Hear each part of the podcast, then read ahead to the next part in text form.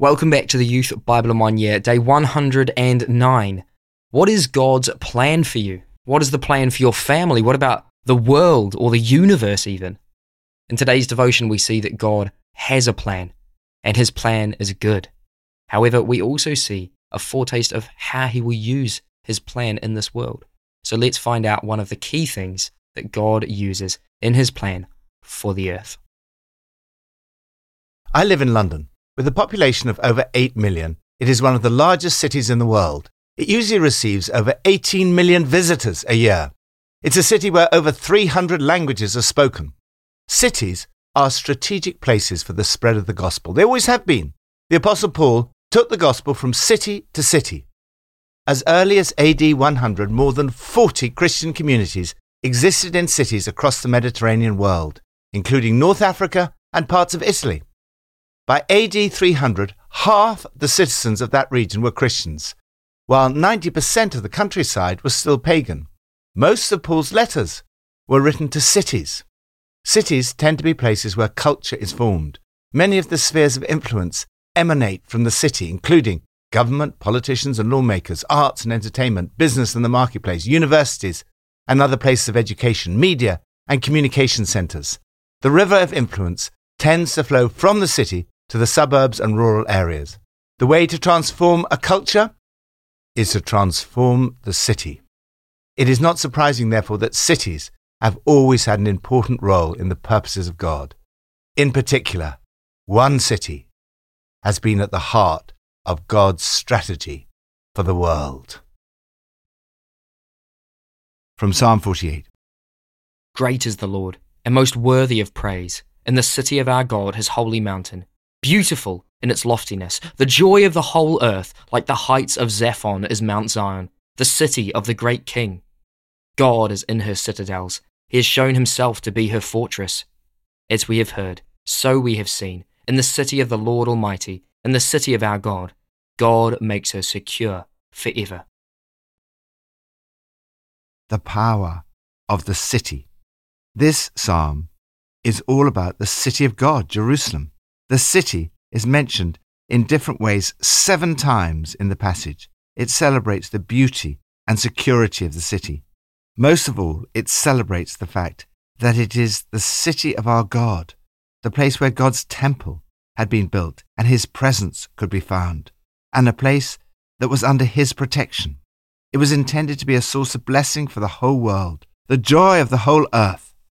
Paul contrasts the physical city of Jerusalem with the even greater Jerusalem that is above. He sees the Christian church as the new Jerusalem. In the book of Revelation, John sees the holy city, the new Jerusalem, coming down out of heaven from God, prepared as a bride, beautifully dressed for her husband. The new Jerusalem is the church, the bride of Christ. This is the place where God will dwell forever. The church should be amazing, beautiful in its loftiness, the joy of the whole earth. We should sense the presence of God there, know His security and protection, and be a blessing to the world around us. Lord, thank you for the power of your presence in the church. May we be a source of blessing to the world. New Testament from Luke 19. A man of noble birth went to a distant country to have himself appointed king, and then to return. So he called ten of his servants and gave them ten minas. Put this money to work, he said, until I come back. He sent for the servants to whom he had given the money, in order to find out what they had gained with it. The first came and said, Sir, your mina has earned ten more. Well done, my good servant, his master replied. Because you have been trustworthy in a very small matter, Take charge of ten cities. The second came and said, Sir, your mina has earned five more. His master answered, You take charge of five cities. Then another servant came and said, Sir, here is your mina. I have kept it laid away in a piece of cloth. I was afraid of you, because you are a hard man. You take out what you did not put in, and reap what you did not sow. His master replied, You knew that I am a hard man. Why then didn't you put my money on deposit, so that when I came back, I could have collected it with interest. I tell you that to everyone who has, more will be given. But as for the one who has nothing, Even what they have will be taken away. After Jesus had said this, he went on ahead, going up to Jerusalem.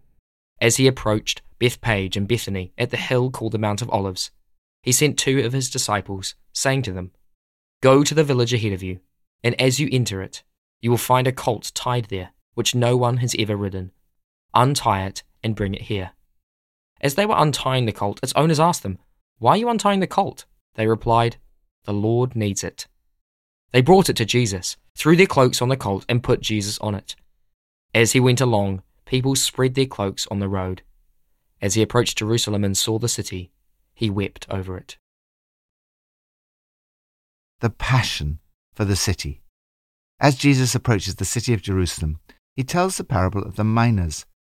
It is a parable that challenges his hearers' assumptions about the kingdom of God and God's plans for the earthly city. A mina is worth three months' wages, a large sum of money. It really matters how you use all that God has entrusted to you. You're supposed to use not only your money, but all the gifts God has given you, including your time, education, job, skills, and opportunities for the benefit of the King and his kingdom.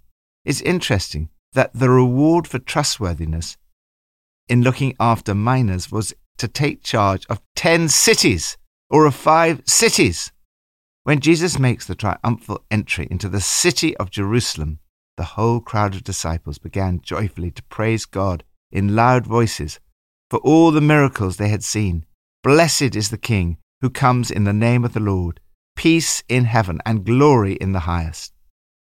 They see Jesus as the coming Messiah who will reign in the city of Jerusalem, fulfilling all the promises of a Davidic king, freeing the city from its Roman captors. However, Jesus has a different agenda. As he approaches Jerusalem, he weeps over the city. Jesus was passionate about the city and had compassion on it. He foresees the destruction of Jerusalem which was to occur in the year AD 70. The temple has never again been rebuilt, and the city of Jerusalem remains a place over which many tears are shed. The tragedy was that Jerusalem did not recognize the time of God's coming. God had come in the person of Jesus. Yet by his death and resurrection in Jerusalem, he made possible a new Jerusalem. Lord, give me that same passion and compassion for the people in the place where I live. Old Testament from Deuteronomy 30 and 31. Now choose life, so that you and your children may live. The Lord Himself goes before you and will be with you. He will never leave you nor forsake you. Do not be afraid. Do not be discouraged during the festival of tabernacles, when all Israel comes to appear before the Lord your God at the place he will choose. You shall read this law before them in their hearing. The person of the city. Do you ever find yourself bombarded with thoughts of doubt, fear, or even depression, dismay, and unnerved with alarm? These are common human emotions. Moses faced them, and he knew that his successor Joshua and all the people would have to face not only physical battles, but also battles of the mind. As we come to the end of Moses' life, he urges the people to follow God's word. He urges them to love God and walk in his ways. He warns them against having a change of heart and refusing to obey God. He encourages them to choose life. This choice starts with your thoughts. Your thoughts become your words. Your words become your actions. Each day, choose life giving thoughts. Moses' successor is Joshua. He is the new leader of the people of God. He's going to face many battles ahead. He's told, Be strong and courageous. The Lord Himself goes before you and will be with you. He will never leave you nor forsake you. Do not be afraid. Do not be discouraged. Moses would not have said this if he'd had nothing to fear and no cause for discouragement. Rather, he knew that there would be causes for fear and lots of discouragement.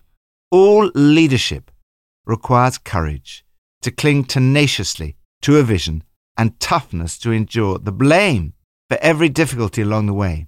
Both then and now, the people of God need strong leadership that is courageous and not frightened or discouraged by all the opposition and resistance there is bound to be. The answer to fear is this God promises that He would always go with him. The Lord your God goes with you. God makes the same promise to you and me today. When you are assailed by doubts, discouragement, and difficulties, remember that wherever you go, whatever your circumstances, you can ask God to go before you and prepare the way. Therefore, you can be confident and need not be afraid. Then Moses tells them, during the Feast of Tabernacles, when all Israel comes to appear before the Lord your God, at the place he will choose, you shall read this law. Of course, the place he will choose turns out to be the city of Jerusalem. At the Feast of Tabernacles, the people will go to Jerusalem to celebrate the time when God, through Moses, brought water from a rock in the desert.